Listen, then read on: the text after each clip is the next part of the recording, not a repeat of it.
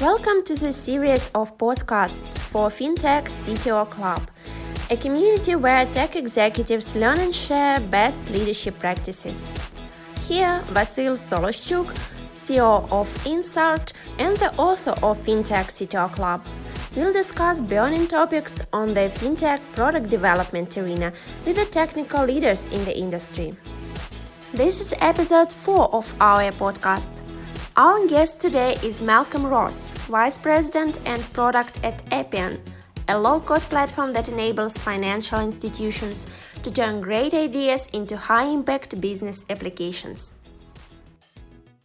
Could you please first of all introduce yourself and uh, what's your what's your current role and uh, a little bit what's your background in technology space and in financial space as well? Sure. Uh, well, my name is Malcolm Ross. I'm the Vice President of Product for Appian.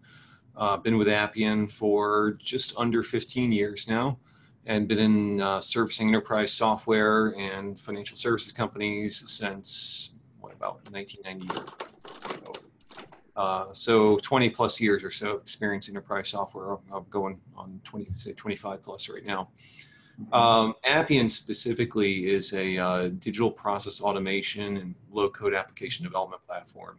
Uh, with that, you know, we're, we service a wide variety of industries. You know, those include financial services organizations, actually pretty much all the largest, uh, you know, retail investment management companies in the world, uh, as well as other non-financial services companies, uh, especially in the insurance space, in the government sector, uh, international governments, both here in the United States as well as in Europe and Australia, uh, as well as other kind of retail, uh, energy, a number of sectors. But the financial services market uh, is about just over said 40% of our overall kind of uh, uh, customer base is a base in financial services. That's the largest market segment that we service is financial services, providing process automation and low-code app development platform um, software for that.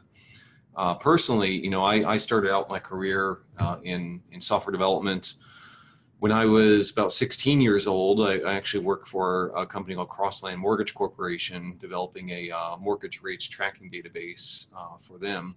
So, got into software development when I was just like 13. Uh, started getting jobs in software development by the time I was 16. Uh, worked for, as I said, a mortgage company back then uh, worked for when I was about 19 years old. Worked for a company called IDEON Credit Card Services, developing a TQM tracking database for their call center, uh, and then finished off my uh, computer science and actuarial mathematics degree uh, from Florida State uh, when I was in my early 20s.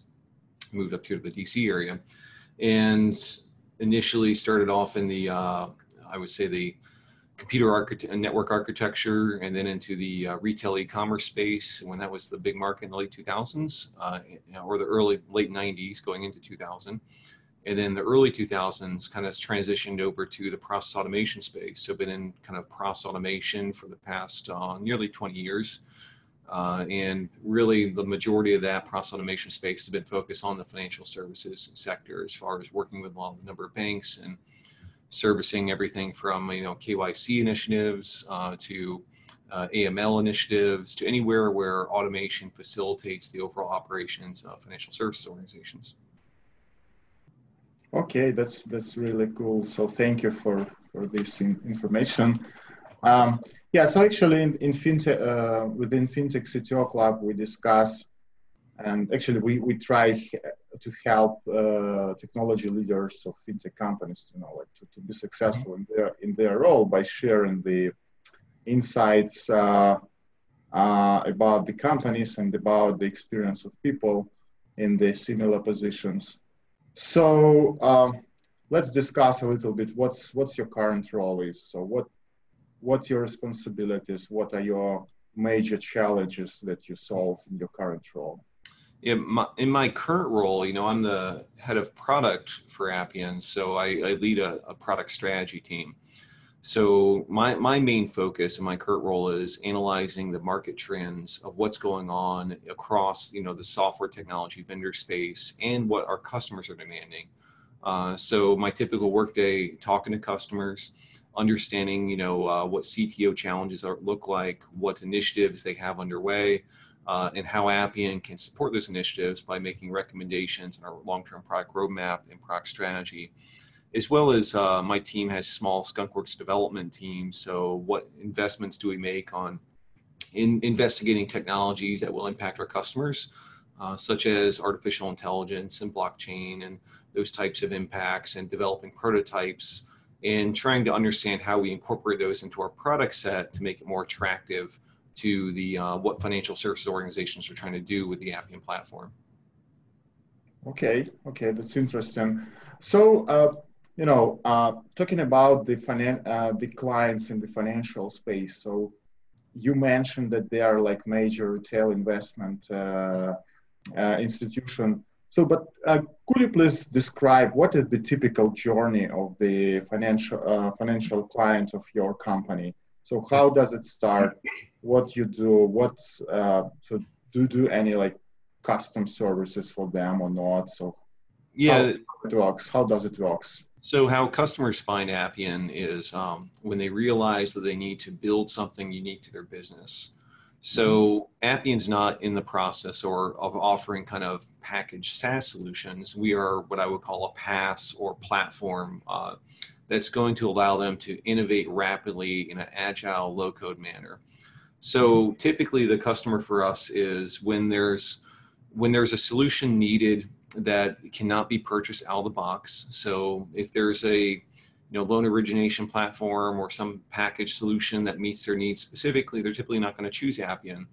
But when you are one of the largest banks in the world and you are kind of facing unique challenges, I would say, as far as uh, solutions that can't be solved out of the box from a packaged software platform, typically they choose Appian as a platform to develop that upon. So and why they choose Appian is because, of course, the um, the platform is designed in a low code manner, which allows them to rapidly build the solution uh, rather than doing kind of more onerous custom code development. It's a visual way of dragging and dropping and building kind of a solution.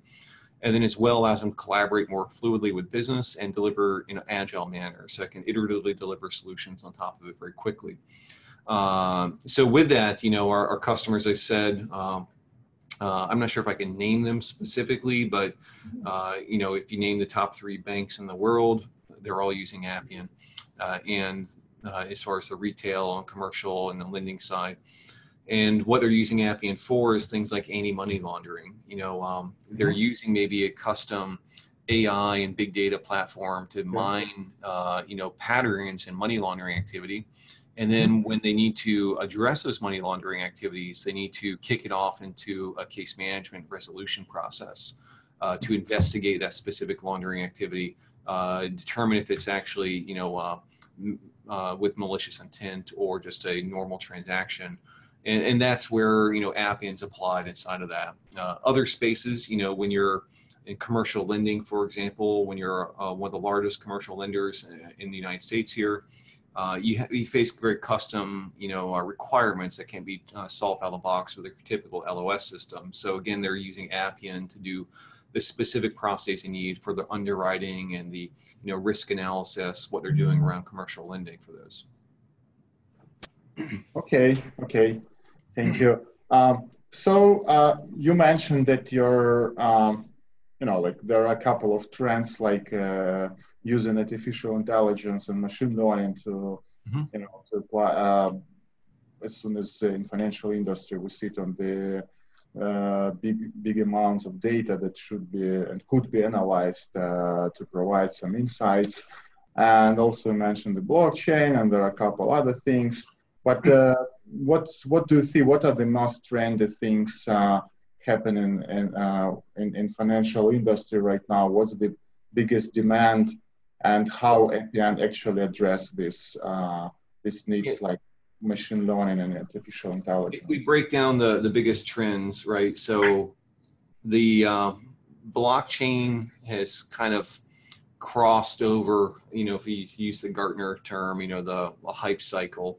Uh, mm-hmm. It's kind of crested that initial hype, and I think uh, most people now better understand what blockchain is uh, as far as the technology, understand the benefits and drawbacks. You know, the benefits obviously being an immutable ledger that can be shared across you know organizations. It can be used obviously for monetary things uh, such as Bitcoin, uh, but as well could be used for things just like tracking you know a bill of records. Uh, blockchain has drawbacks, you know, as far as the um, the transaction speed is very slow. Uh, it's a you know a very slow immutable database. It, and obviously, it's immutable, so it can't be changed. There's drawbacks. I think in 2018 there was a lot of exploration by you know financial services and non-financial service organizations to understand the impact of blockchain on their business. Mm-hmm. People now understand what this the technology is, but in financial services, you still have a uh, a strong motivation, I would say, by organizations outside of the traditional financial services stack to utilize blockchain to disrupt the entire monetary system. Uh, you know, to bypass government uh, government issued, you know, uh, yeah, government issued currency and have an alternative currency for that. So there's still a very much a tracking of what's going on blockchain, but uh, you know, it's I, I see a, a, better understanding of exactly what it is. You know, I think uh, last year Appian was very much invested in uh, understanding also the impact of blockchain and what impact customers have, and it, it wasn't impacting us as much specifically as it impacts the fundamental nature of mon- monetary currency uh, throughout mm-hmm. the world. Uh, the the hottest technology trend from 2018 2019, especially in financial services, has been uh, automation. Uh, you know, mm-hmm. intelligent automation mm-hmm. activities. Uh, that's seeing the application of uh, robotic process automation technologies and overall automation technologies. So that remains a, a very hot trend. Appian is in the, kind of the nexus of that already. Uh, we have uh, obviously uh, being a business process management platform for, for 15 years now. We're right in the middle of where automation occurs across a lot of these financial services companies. And then, of course, we have these extended partnerships with the RPA platforms like Blue Prism, UiPath, and Automation Anywhere that allow them to tightly integrate robotic uh, process automation with their overall process or environment. So that remains a really hot trend. Uh, obviously, the RPA vendors are growing leaps and bounds, and Appian is also growing very strongly based on this uh, trend. Uh, part of that is the incorporation of artificial intelligence into the automation. So uh, there's still, I would say, a good amount of confusion of where to apply AI and where to achieve mm-hmm. the greatest benefits of AI inside organizations. Uh, and I always like to help customers break down, you know, what what where to apply AI, but understanding, you know, what types of AI are available. AI is a a general term that simply describes the use of you know uh, a computer-based system and large data sets to train an environment to make decisions for you uh, you know, there's lots of patterns for that uh, and potential applications. The easiest way for customers to start to use AI is to use someone else's pre-trained cognitive services mm-hmm. and their own data sets. So again, if you're if you're wondering how to get that AI checkbox very quickly, you know, look at organizations like your contact center you know mm-hmm. uh, lots of inbound inquiries coming from customers you can very easily apply things like natural language processing sentiment yeah. analysis sentiment scoring uh, pre-trained cognitive services from companies like google aws uh, mm-hmm. and other like you know DataRobot and other environments like that that can add ai to your overall process orchestrations to optimize those process outcomes uh, and what you're trying to achieve here is you know um, you're trying to have a faster triaging of inbound customer inquiries uh, mm-hmm. to understand what their intent is and route them to the appropriate contact center person very quickly. You're also mm-hmm. trying to, you know, increase your service level uh, times, so reducing those times to uh, resolution, and obviously uh, trying to improve your net promoter scores and uh, overall customer service scores. Uh, so that's the, that's the kind of the low hanging fruit of AI. Uh, that middle tier of AI is where you start to introduce a little bit of your own kind of unique business operations. And uh, a good example of that is like intent analysis. There's a, a mm-hmm. good one from Microsoft Azure called LUIS, Language Understanding Intent Score. And intent analysis starts to take in some natural language processing, but combines it with kind of the overall operations of your business. So I can say if, if they're talking about this, then they probably want, say, a, a, credit score rating, or they probably want to report a credit card fraud transaction, or something like this. So mm-hmm. you're trying to correlate natural language to your specific business operations and understand potential intent. And that's where I'm starting to combine a little bit of my custom data with some pre-trained cognitive services to achieve again a, a better outcome uh, for customer interaction. And then the, the, the highest tier of AI or custom machine learning is where as I build up my own custom data sets and financial services organizations have huge data sets, of course. Uh, so it's right for applications of AI uh, where I need to now train a cognitive service or train a machine learning service to understand my unique data to optimize my own specific business outcomes. Uh, a good example is like money laundering. You know, mm-hmm. massive amounts of you know uh, financial transaction data can be mined to understand patterns.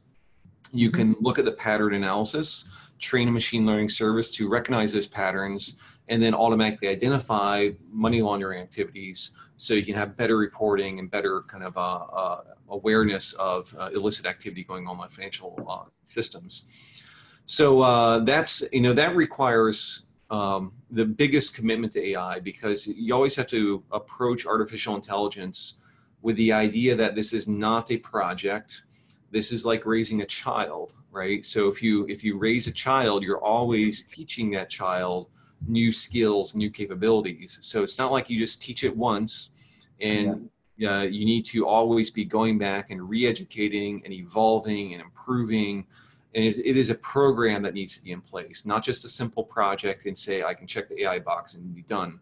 If you're looking for the simple project, then you want to buy that cognitive, uh, pre-trained cognitive services like NLP, mm-hmm. where someone else is raising the child for you and you're just using the output of it. But if you want to do it yourself, you got to really have a commitment to the, uh, to the cleaning the data, scrubbing the data always, training the machine learning, making sure the machine learning is making proper decisions and validating the decisions. And it, as you're validating, retraining machine learning to make those better decisions in the future as well.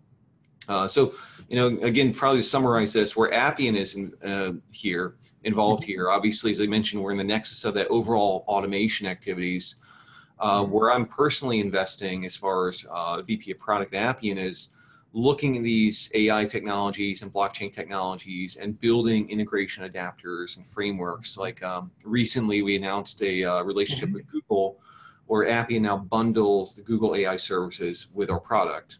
And that simply is, again, uh, acknowledging what customers want to do in process automation technologies with Appian and trying to facilitate those and make it easier by bundling services and bundling these integrations more easily so you can leverage these technologies with your overall platform. Yeah. Okay. yeah, so thank you. Thank you for sharing this information.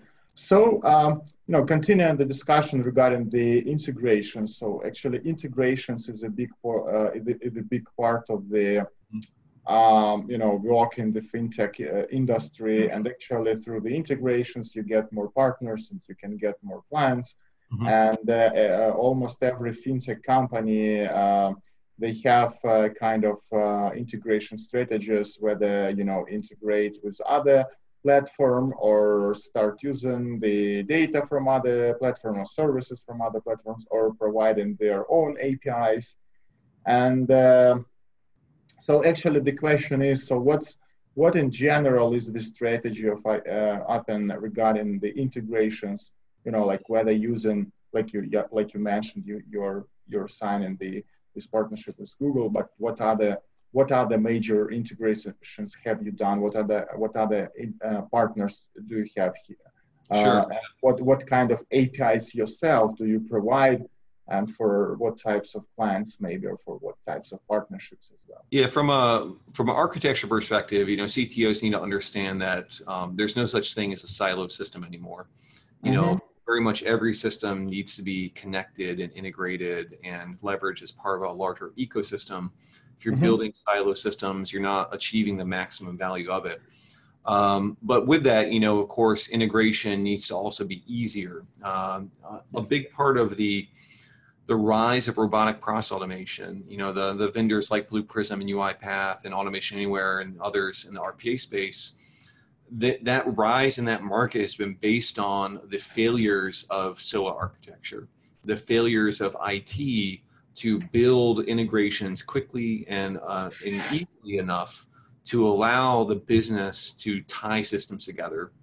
So the most common use case for robotic process automation technologies is integration. It's uh, if you're familiar with RPA, it's basically using a desktop to, uh, to tell a robot to manually copy and paste data between two systems.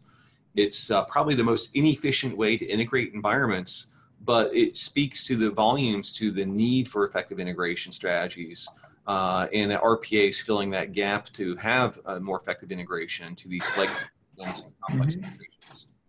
Uh, but that doesn't mean to give up on SOA. You know, SOA I like to describe RPA as the ibuprofen of uh, integration. You know, any any business user can go buy RPA from the local convenience store, take some. It's going to solve your problems for a few hours, but you know, when Windows needs to run an update and changes the UI a little bit, it's going to break your robot. You know, eventually mm-hmm. the benefits are going to fade. Uh, I describe a proper SOA architecture as you know amoxicillin. If you have a bacteria okay. infection, you know, it, amoxicillin or penicillin, it's going to cure you of that disease. It's going to kill the bacteria. Mm-hmm. So you want to focus on long-term strategies like SOA architecture and be aware of kind of the integra- modern integration strategies, such as uh, Appian is heavily invested in Open API and Swagger. Uh, we want to make sure that you know uh, when we publish a RESTful API endpoint or when we want to consume that, that it's done in a way that makes it very easy for other people to consume. And that's the importance of having a Swagger file associated with your RESTful endpoints that gives that rich description of the in, uh, the inputs and outputs and data model that's going to go along with that RESTful API. Just going to really make it much easier for other people to integrate to your environment. Uh, we've taken that a step further as well and try to build what we call no code integrations. So mm-hmm. reducing it down to where a business user can say, use our Salesforce integration or our Blue Prism integration and literally breaking down to just a prompt of menus. What do you want to integrate? So I want to get my list of accounts from Salesforce. Which accounts do you want to get? Kind of uh, like they fill in, say, a TurboTax form, fill in that integration and make it easy to for a business to properly integrate between systems and not maybe use say uh, an RPA uh, band-aid uh, on, on, top of that. So integration has a long way to go still. Uh, we're in a RPA hype hype curve right now, which is based on the need for integration. Mm-hmm. But uh, Appian and other vendors and our customers, you know, we, we must kind of evolve this pattern to make integration easier, easier, and easier and even addressable that the businesses, business users can almost self-integrate or self-service to tie systems together for which they need to accomplish, you know, better automations and better process patterns in their organization. You know? Okay, yeah, so that's, really interesting. Thank you. So another topic I would like to discuss um, uh, as, as soon as you're a VP of product, and we also discuss, uh, we, we, we, also discussed the question how the product management is done uh, in companies. So if you can, uh, if you can tell us um, some of your uh, insights, how. Yep, I got a to, yeah fire truck in the background. how, yeah, so how to be efficient, you know, uh, with uh, product management uh, process. So yep what maybe some of, of the tips uh, how your process uh, is done how you prioritize things how you get feedback from clients and transform it into you know uh, some doable uh, yeah. features um, that will be interesting to, to know. Yeah I, agile um, is a uh, well first i describe appian. Uh, we're a very pure committed agile organization. So we do internal releases of our platform every single week, and we do external GA releases to our customers once every quarter. Uh, and you know, to achieve that type of uh, output as far as the reliability of the platform, uh, to be able to introduce new code every week and have a major release every quarter to our customers and maintain backwards compatibility with the previous mm-hmm. solutions our customers have, as well as maintain the reliability of the architecture. requires uh, almost beyond just like the technical investments, which I'll talk about, but re- requires a cultural shift and a commitment to agile. That hey, this is what we're going to do. There, there is no option for writing a long spec and just waiting six months or eight months or over a year to deliver that software solution. We're going to ask every engineer to produce something every week, check it in, and have that commitment to quality and reliability as part of that. We made we started this journey uh, 10, 12 years ago, and you know it's I'd say we kind of hit our stride after probably five years of real commitment to agile. So it's it's a cultural shift to achieve that. Uh, and what we do, uh, obviously, and what we've invested in from a technical perspective to accomplish that is a really heavy investment in CI/CD, uh, continuous integration, continuous delivery, and there's a number of tools obviously to support that. You know, we use GitHub, we use Jenkins, uh, but more importantly, we have very liberal access to all of our engineers to hardware on demand. So mm-hmm. we have process, process automations actually built on our own solution that allow any engineer in the company to instantly spin up an AWS instance running any version of Appian and to also run a battery of over a million unit tests on that instance immediately. So you want to liberate your your engineers by giving them free uh, free access. Uh, obviously, it doesn't cost free, but liberal access, we'll say, to uh, to those resources they need to rapidly test and rapidly spin up environments so that they can be highly productive. Uh, so that was a big investment for us as far as to make that fluid access for engineering organization and software developers to not have to wait around for you know hardware requests and service requests. They can just submit a request right on Appian, uh, fill out a form, exactly what version they want, the exact configuration, how many database servers, what stack, hit go within about you know a few minutes they get that exact environment set up and they can go ahead and inject their code into it add their mm-hmm. code and then run say a million unit tests on it and then get the results back uh, right away so that that type of ci cd architecture is kind of a utopia but it's really important to enable that fluid a kind of development cycle and actually meet those weekly kind of delivery timelines from the um, from the customer perspective, you know, in the long-term strategy perspective, we have long-term goals. Uh, we have long-term, um, you know, it's not waterfall, but we still know where we want to take the product. We communicate that with our customers, validating this as far as like this is our vision for where we'd like to be. So a year, two years, three years from now, uh, we have iterative uh, releases between now and then, but mm-hmm. uh, we want to have a clear destination in mind as far as what we want to achieve.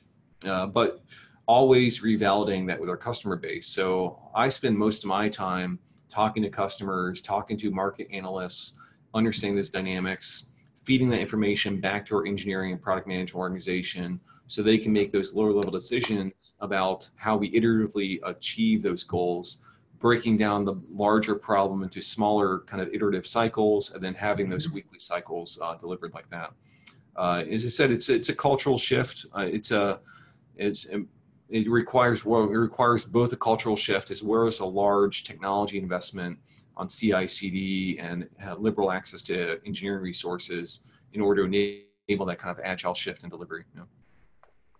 So, what was the um, you know biggest problem when you uh, was building this this CI/CD pipeline? So, what, the, what, from the technical perspective, it, it's just you know the it's just getting it done, right? Having a vision. Mm-hmm. I, I, would say the biggest challenge is more the cultural perspective. You know, mm-hmm. having finance not question. Yes, engineers need to just spin up AWS instances whenever they want without having approval cycles and things like this. It's mm-hmm. also the uh, the business executive perspective, and often the business executives want to have a vision for the the product you know that that's maybe uh, much larger in scope than be delivered and getting the business to appreciate the small iterative improvements that are delivered so it requires a frequent communication with the business much more involvement from the business that often they're used for or or, or used to i would say uh, mm-hmm. being involved with as far as the technology investments you know making sure the business is actually at the sprint reviews and engaged in the sprint reviews and understanding the iterative improvements that are occurring in the product. Uh, and if you don't have that, you know, um, it, it's really challenging because the business needs to understand that every organization is a technology organization now, mm-hmm. especially mm-hmm. in organizations like fintech and financial financial services and fintech. Mm-hmm. If you're not operating like a technology company, you're probably not going to succeed in the long term. So the business needs to be deeply engaged with the iterative improvements of the product and knowing kind of how those lead to the ultimate goals that they want to drive towards. All right, all right, makes sense. Um, so another important topic I would like to discuss is how to structure the uh, product and engineering teams. Uh, mm-hmm. So actually, this is very important. Uh, in addition to you know like uh, having an agile approach and uh, the processes, it's very in, in different companies the teams are structured in different ways. Um, depending also on the size of the team, the size of the scope of work that you need to deliver, and you know the bigger the engin- the uh, engineering team is, you know the it is looks it looks like it's harder to structure it in the right way so everybody delivers. So actually, what's your what's your experience uh, in uh, in structuring uh, in putting the structure to the for the for the engineering team? And also in, in relation to product team. So how it is done maybe in Appian and what, what kind of experience do you have? At Appian, we have a strong kind of a, I think it's Kanban tribe type mentality, but the idea that uh, uh, when we put together a tribe of engineers, it, you want to mm-hmm. make sure that those engineers are fully capable to deliver their overall mission, which means that you if you know the tribe idea that there's mm-hmm. specific people serving specific functions in a tribe. I have the hunter gatherer. I have the you know the work uh, the the person who's going to hunt, the person who's going to gather, the person who's going to raise the children in a tribe. Uh, in a tribe in engineering, I have maybe like your front end developer, I have a back end developer, I have a database expert. You want to have small, tight tribes uh, that are able to communicate very fluidly with each other uh, so that they can solve problems very quickly uh, and that they can together solve that overall mission they have in their small kind of iterative approach.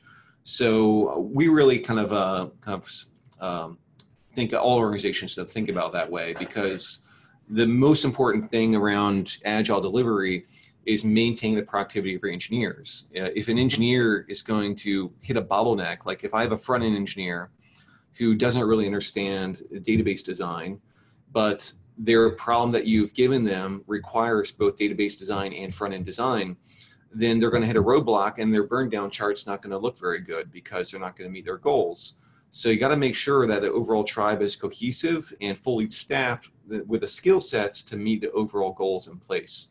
Uh, and also, uh, when that cohesive, small is often better. You know, they're talking about five to 10 or so on a specific tribe, maybe even less as far as specific tribe, depending on the skill sets and the goals. But uh, cohesive communication, rapid communication, Appian specifically, uh, almost 90% of our engineers are here in a physical office together in the same space.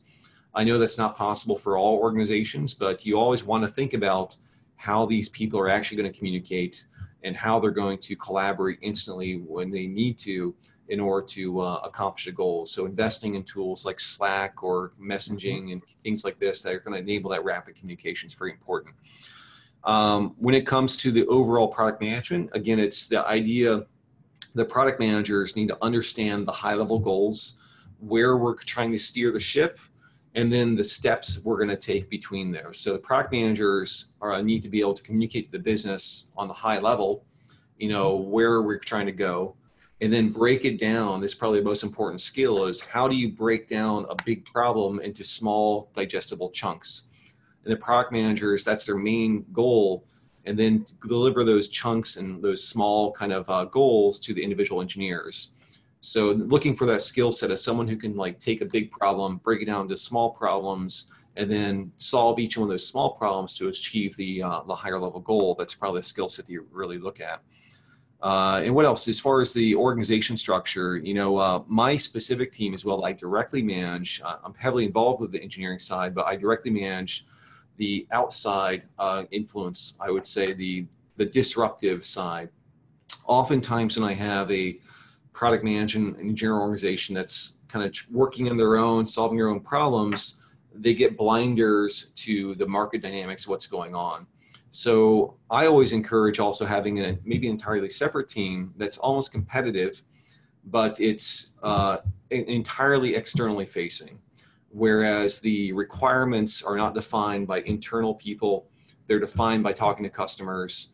Uh, you, you have to have kind of both where I need to solve my own problems. I need to have investments in that, but I also need to have an eye on the market and what's going on and have a, a rapid squad of engineers who can show the art of the possible to other executives and to our own staff. Uh, and that's kind of my my team's direct responsibility as well is doing a research, a raw research into AI and blockchain and ML and these things, and spending more time on the research side and the prototyping side to show uh, maybe people who are more internally focused of what's actually going on the market and uh, having them look at problems maybe differently as well. Uh, so it's a it's a you know, like any organization, it's based on personalities and collaboration and cohesion of the teams as well. But setting up those is very important, keeping them small, keeping them agile, keeping them highly collaborative and communicative, and setting up these kind of agile patterns of work. You know, sprint reviews, very important. You know, uh, stand ups, very important, making sure they follow these uh, prescribed patterns that are proven to work. Okay, okay. Yeah, thank you. It's very, very solid answer. So thank you very much. And uh, another topic I would like to discuss is related to the technical debt. And, you know, like uh, everybody want to deliver the business features, uh, you know, to satisfy the of the customers. Mm-hmm. Uh, but uh, uh, when you're in business in technology business for years, uh, so definitely, I mean, every organization will have a, some level of the technical debt. Mm-hmm. And actually, the question is, so how do you deal with that? So, what's your strategy of like eliminating the technical debt, and how do you split the effort of the of your uh, of the engineering and product team, uh, uh, mostly like engineering team across uh, across like delivering the business features and solving the technical debt uh, problem. And also, if if you if you ever participated like in re-architecting or re-engineering the whole system or part of the system, so it will be interesting to know your experience on that. Well, I, I, the first thing with technical debt, I would say, is definitely first to be aware of it. Uh, it's surprising how many customers maybe aren't even aware of the technical debt that they assume. So, investing in tools, I think there's like a tool called uh, Sonatype, for example, that mm-hmm. can automatically analyze, you know, source code for open source uh, libraries that you're using, and understanding. Oftentimes, you know, engineers just, you know, in, introduce new tools or open source libraries, maybe without fully disclosing them. Uh, so you need to have a great awareness of what the ecosystem of software you are using to understand what your posture of debt actually looks like. Uh, that's probably the first step. You know, you got you have to just know all the loans you signed up for and all the debt you signed up for and the, the architectures you're investing in. And it's also important to know that uh, technical debt is unavoidable. You, you cannot build a, a, mm-hmm. platform that does not have technical debt. Whatever you invest in, if you're going to build an iPhone app, right? Well, you know what? Uh, iPhone changes their operating system every single year. And if you're building it on any technology, that technology is going to change. And therefore, you have technical debt. So mm-hmm. technical debt's unavoidable. You need to be aware of it and be aware of the overall risk that you have towards it so that you can actually properly address it. Uh, you need to also look at SaaS platforms. True SaaS platforms, the main value of true SaaS platforms and PaaS platforms that deliver in the cloud is the avoidance of technical debt. You know, I when I try to convince like a, a financial services company on uh, the nature of cloud development and cloud delivery, I ask them, "What version of Google do you use?" Right, mm-hmm. and everyone replies, "I don't version. I just Google. But you know what? Google introduces new software uh, to their to their search platform every single day. You know, uh, they're evolving that platform every day, and this is the value of the cloud: is that it can free you from some level of technical debt by investing in a platform that allows it to evolve fluidly over time. Uh, while not having the customer bear the burden of upgrading it, of, of maintaining that software over time. So uh, that's where Appian is firmly committed as far as to allow our platform to evolve, evolve very fluidly, to allow customers to innovate on our platform while also making sure that it's compliant with the latest browser technology, the latest mobile devices, it, has, it meets the latest security standards, it's patched the latest level to make sure there's no security holes in it. Uh, all these things that uh, create technical debt can be avoided by moving more operations to cloud PaaS platforms. Um, but again, you're investing in the cloud PaaS. so that that itself is also going to be technical debt because maybe mm-hmm. one day you're not going to use that or you're going to migrate off it uh, but it's unavoidable as far as uh, investing in technical debt. So as far as the recommendations, I would say from a customer buying pattern, mm-hmm. seriously look at you know cloud PaaS and look at the nature of the upgrade cycles when you're evaluating cloud platforms. Look at how easy it is to upgrade from one version to the other. If it's like the Google, where you don't even know what upgrades when upgrades occur, that's the utopia, right? I don't necessarily want to be aware. I just want to use it as a service if the customer is required to go through onerous effort in order to upgrade the platform and is running in the cloud, it's not really a cloud. It's just a hosted kind of uh, on-premise environment. It's uh, a true cloud is going to kind of uh, can evolve, not expose you to that technical debt of maintenance and upgrades. Uh, when it comes to a software vendor uh, or anyone building custom software and technical debt, again, what I mentioned before, know actually what you're investing in invest in tools that allow you to discover, do proper product management that identifies all the different tools you're going to be using so you know what your investments are and do an analysis of the risk on those uh, platforms as well. And as well, just have a commitment to technical debt as far as backwards compatibility and upgradability.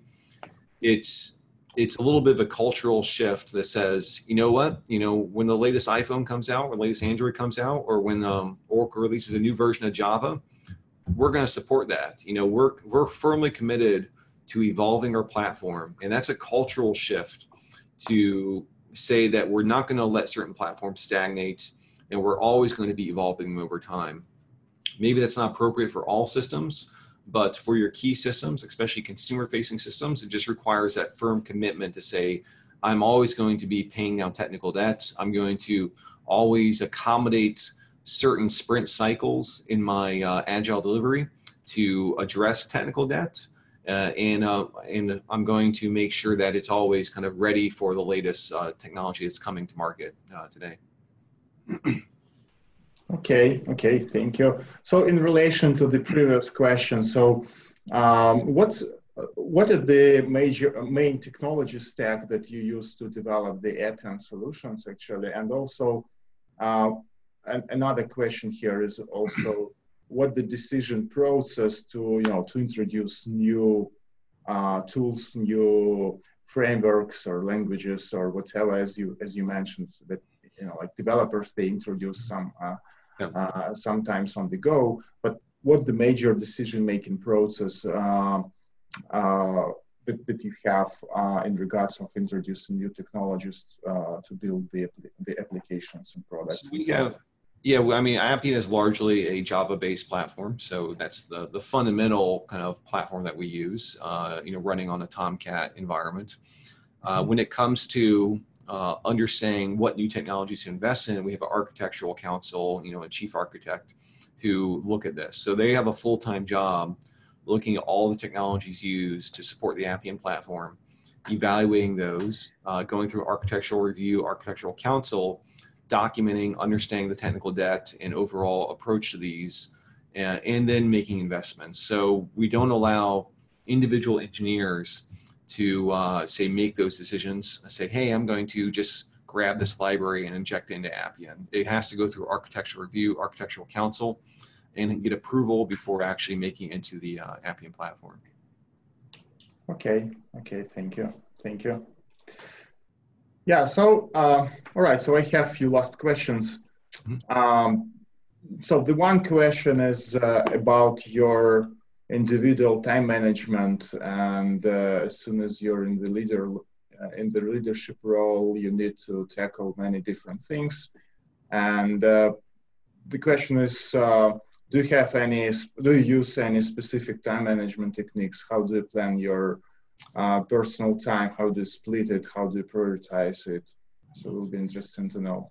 I, I, just calendar calendar. So I live by my calendar, and I'm constantly checking my calendar to make sure, uh, looking about usually two to three weeks out, that I know where I'm spending my time and scheduling those meetings appropriately.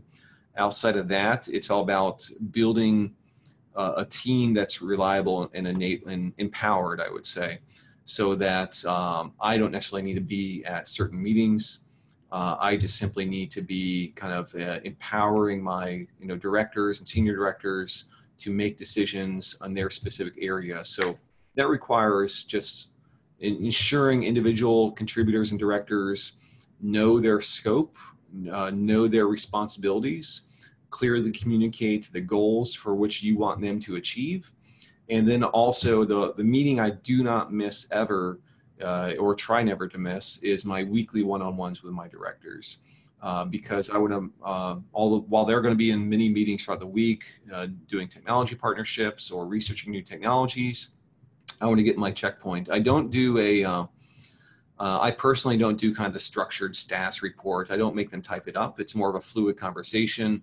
I talk about what I talked about the previous week uh, what we talked about and ask them what what did you accomplish uh, prior week getting more insights and direct communication. I, I simply just prefer the direct communication with my directors and kind of the status reports because mm-hmm. you get more fluid conversation and you can ask more fluid uh, go in tangents if you need to explore more deeply about what's going on.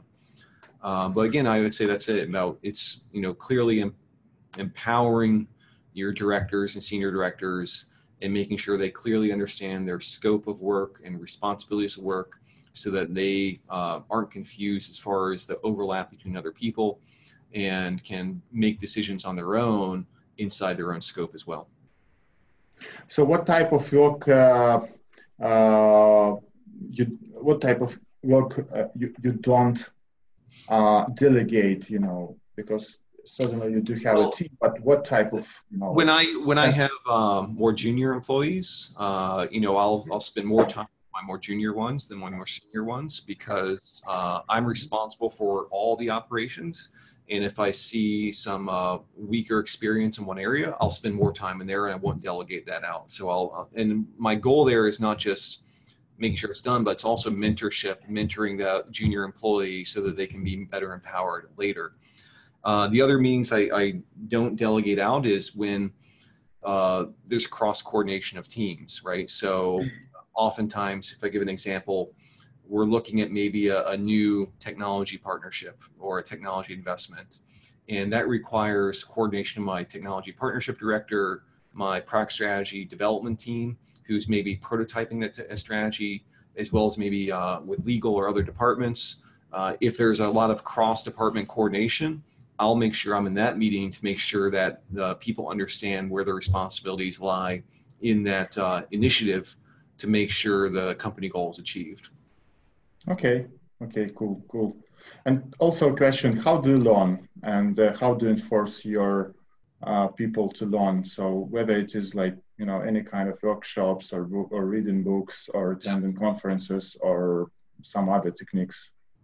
Yeah, I mean, I, I specifically assign people jobs to say, like, when there's a new technology, I'll ask one of my product strategy developers, hey, please spend the next two months learning about AI and learning about maybe blockchain and just do that. And I'll ask them to actually achieve it with the goal, say, the expectation is we want to have a prototype or we want to have some type of briefing that I want you to investigate this. So learning is, uh, not as much an individual thing, but it's also a company thing. That uh, if there's if there's individual learning to occur, I want to make sure that I delegate the time for them to actually research and learn, but also have the expectation that what you learn, you need to now come back and train 20, 30 other people on that technology as well.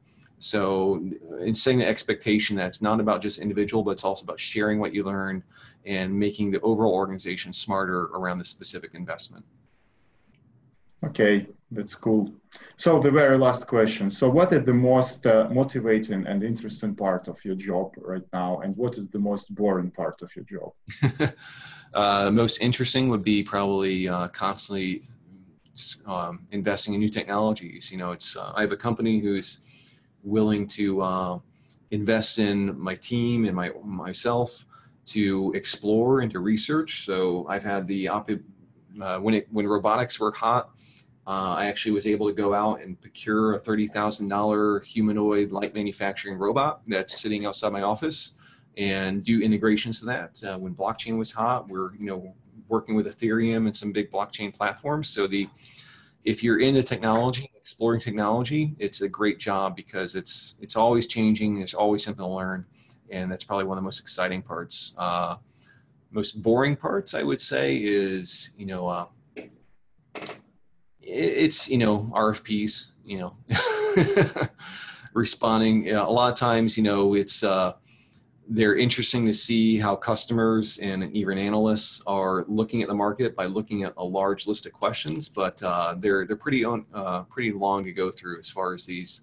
hundreds of pages of uh, you know documents to review around technology that we're already familiar with, but helping customers you know uh, understand how Appian is uh, addressing that in a very very long detailed document. Even that's not too boring. It's just it's just very laborious in order to respond. Okay, okay, Malcolm. So thank you very much. These are all of my questions for today. Cool. Uh,